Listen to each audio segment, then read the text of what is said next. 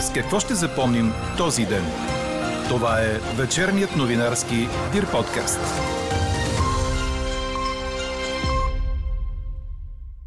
Човешка грешка е водещата версия за инцидента с македонския автобус на магистрала Струма, но и мантинелата, в която се е нанизало превозното средство, е опасна и е способствала за настъпване на инцидента. Европейската агенция по лекарствата одобри ваксината на Pfizer и BioNTech и за деца между 5 и 11 години. Кандидатстването за помощи на първокласници и за осмокласници са най-използваните електронни услуги у нас за година. Още от коментара на Красимир Симонски от Държавната агенция електронно управление очаквайте в този подкаст. Тежка коледа очаква футболистите на Левски, призна изпълнителният директор на сините адвокат Иво Ивков. Говори Дирбеге.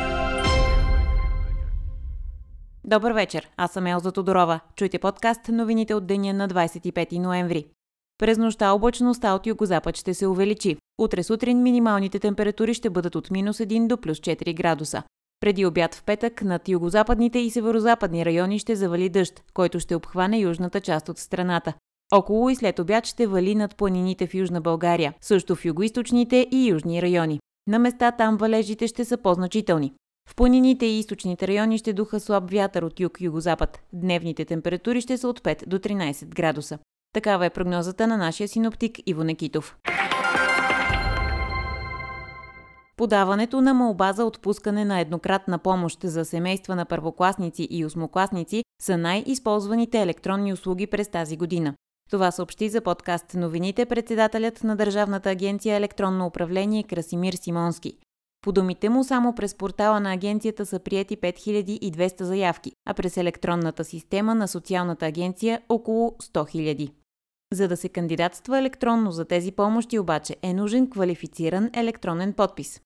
За тригодишното съществуване на портала на Държавната агенция, през него са направени 120 милиона заявки за различни услуги. Което а, е спестило значи 120 милиона разкарвания, така да се каже, на гражданите, за да съберат необходимите документи, за да си представят съответната заявка.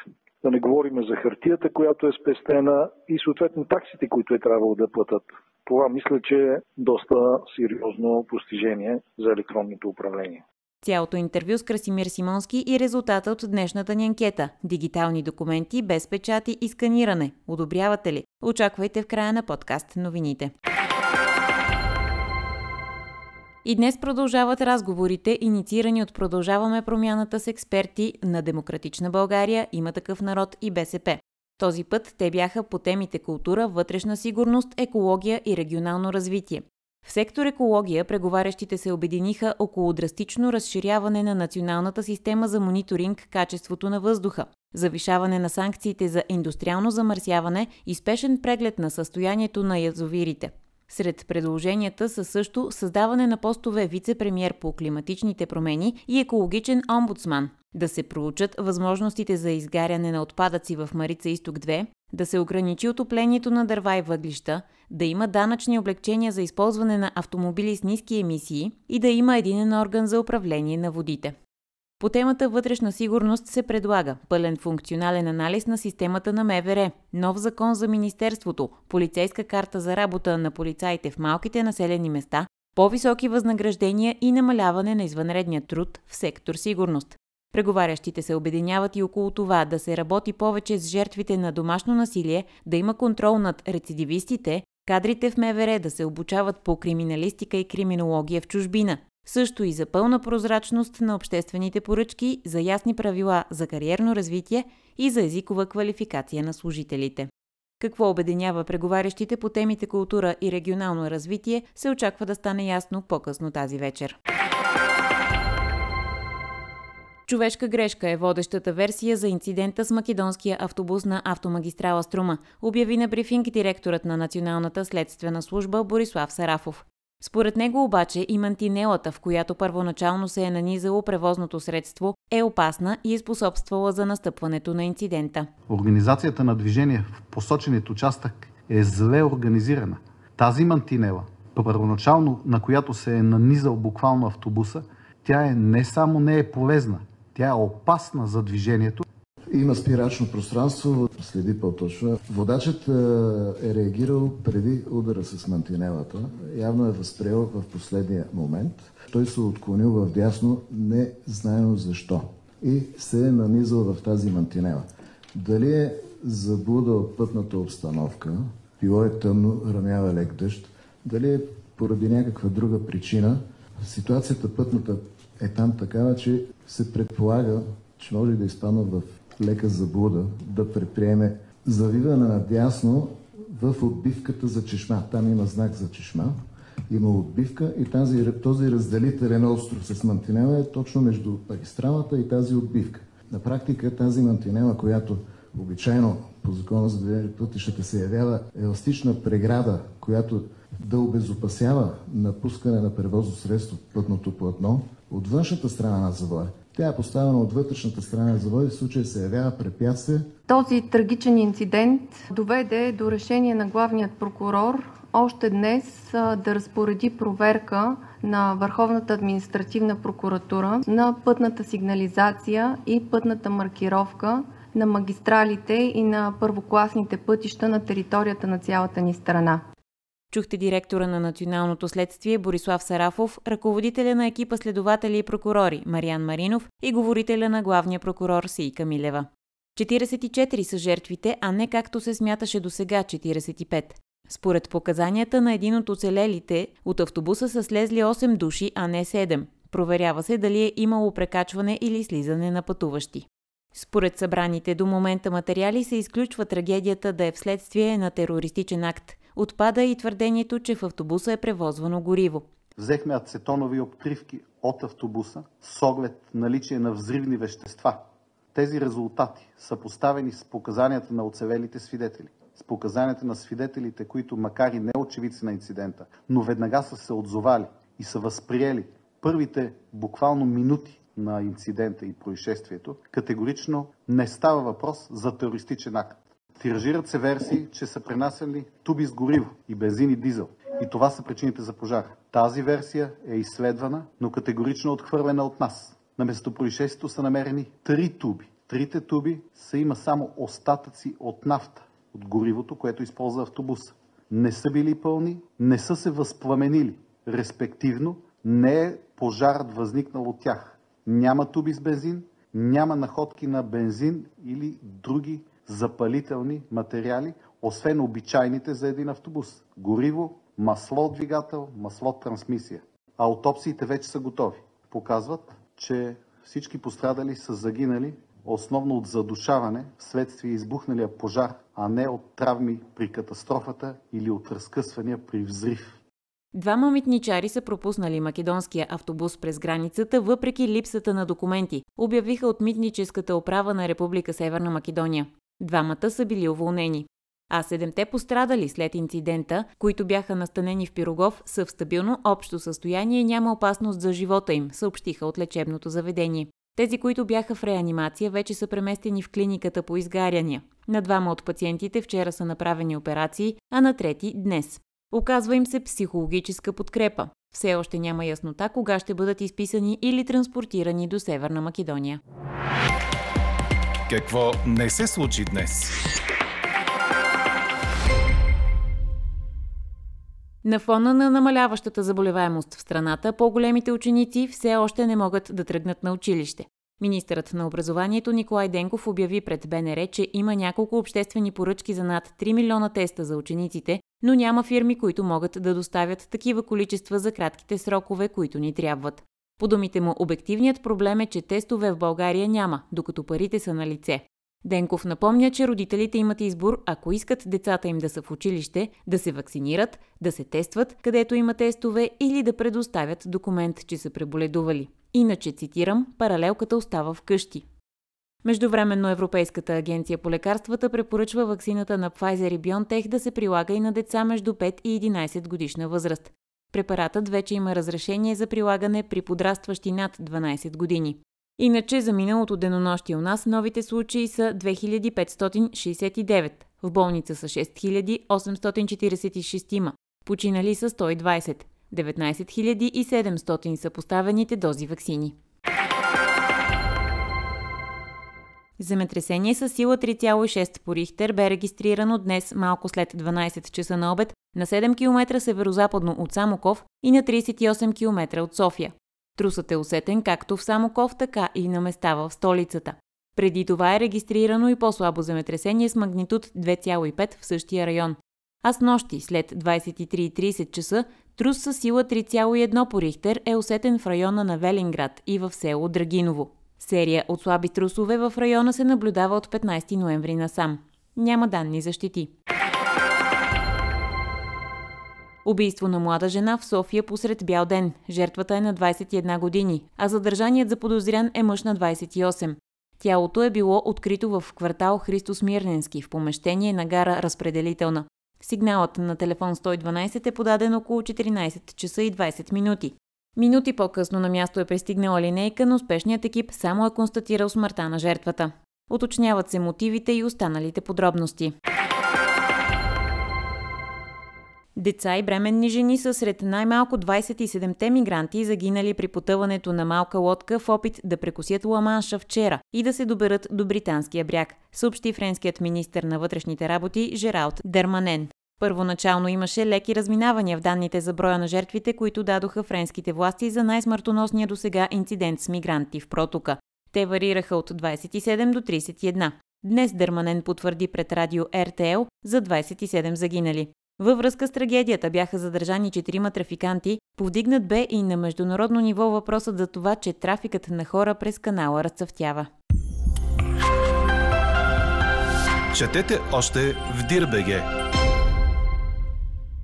Изпълнителният директор на Левски, адвокат Иво Ивков, даде пресконференция месец след официалното си встъпване в длъжност. Той определи ситуацията като изключително критична, а според него Левски го очаква най-тежката коледа, но все пак нещата са под контрол. Плащания се извършват по график, но лицензът на тима е все така застрашен, а фалитът, който не пожела да изрече, но все пак намекна за него, не е възможен сценарий. Единственото място, на което не е постигнато споразумение е в преговорите с Петър Хупчев и неговия щаб. Те не са отстъпили нито с един лев в претенциите си, а Левски трябва да се разплати с тях на равни вноски в следващите 6 месеца. Една вноска вече е направена. Остават задължения от 800 000 лева. Чухте вечерния новинарски Дир подкаст. Подробно по темите в подкаста четете в Дирбаге. Какво ни впечатли преди малко?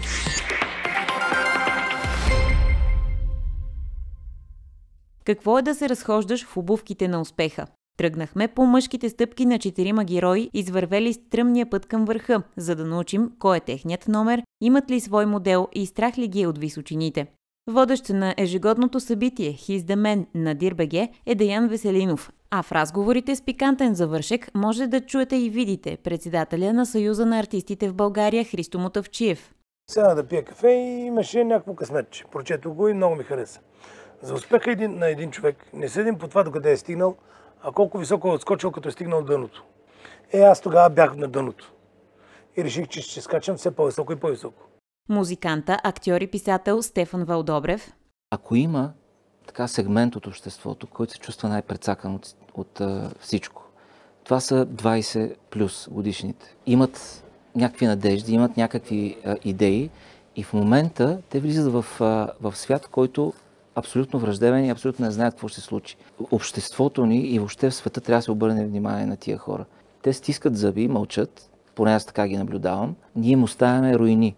Основният двигател на кампаниите Капачки за бъдеще и Каузи БГ Лазар Радков точно на 1 ноември, в Деня на, будители, на будителите, не знам случайно или не, но получават в Подив сигнал в 6.15 от Карлово, че там е родено бебенце. Линейката, която дарихме в Пловдив, тя тръгва на там. Междувременно ковиозът, който две години по-рано дарихме в, пак от капачки за бъдеще в Карлово, качва го линейката, кара го обратно в неонатологията в университетската болница в Плодив, там то бива интубирано и мисията е изпълнена.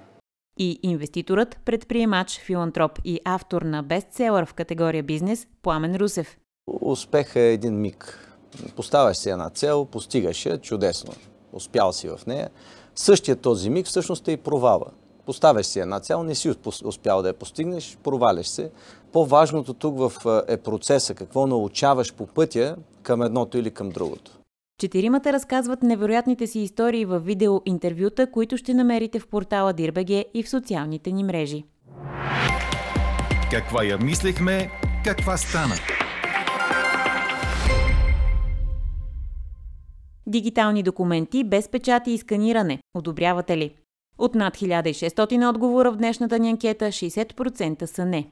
Близо 1300 са електронните административни услуги, достъпни за хората и бизнеса у нас. Това разказва в интервю за подкаст новините председателят на Държавната агенция електронно управление Красимир Симонски. Най-масово ползвани от гражданите са услугите на Агенцията за социално подпомагане и Агенцията по заетостта. През следващата година ще бъдат разкрити нови електронни услуги, основно свързани с Министерството на економиката, както и с Агенцията за ядрено регулиране. С Красимир Симонски разговаря Елена Бейкова. Кои са най-масово използваните услуги електронни от обикновените граждани у нас? Съвсем нормално е, предполагам, че никой няма да се изненада, че това са услугите на Агенцията за социално подпомагане и Агенция по заетостта. Във връзка и с пандемията, най-често заявяваните услуги през тази година са, примерно, отпускане на еднократна помощ на ученици в първи и 8 клас. Това определено е шампионската услуга. През тази година нали, ние, това, което минава аз като статистика, е само през нашия сайт са минали 5200 а, такива заявки. А, съответно, директно към Агенцията за социално подпомагане около стотина хиляди. Отделно, тук трябва да отбележим, че с цел намаляване на административната тежест за гражданите е отпаднало задължението на заявителите на услуги към АСП да представят допълнителни документи, които се изискват, като благодарение на системата за достъп до регистрите на отделните ведомства, това е за да могат те по служебен път да търсят тази информация, наместо гражданите да ходят от различни гишета, различни институции това нещо се набавя по служебен път, което спестява много значително време на, на гражданите. Това е разкарване до, до различни администрации, за съберат необходимите документи и справки.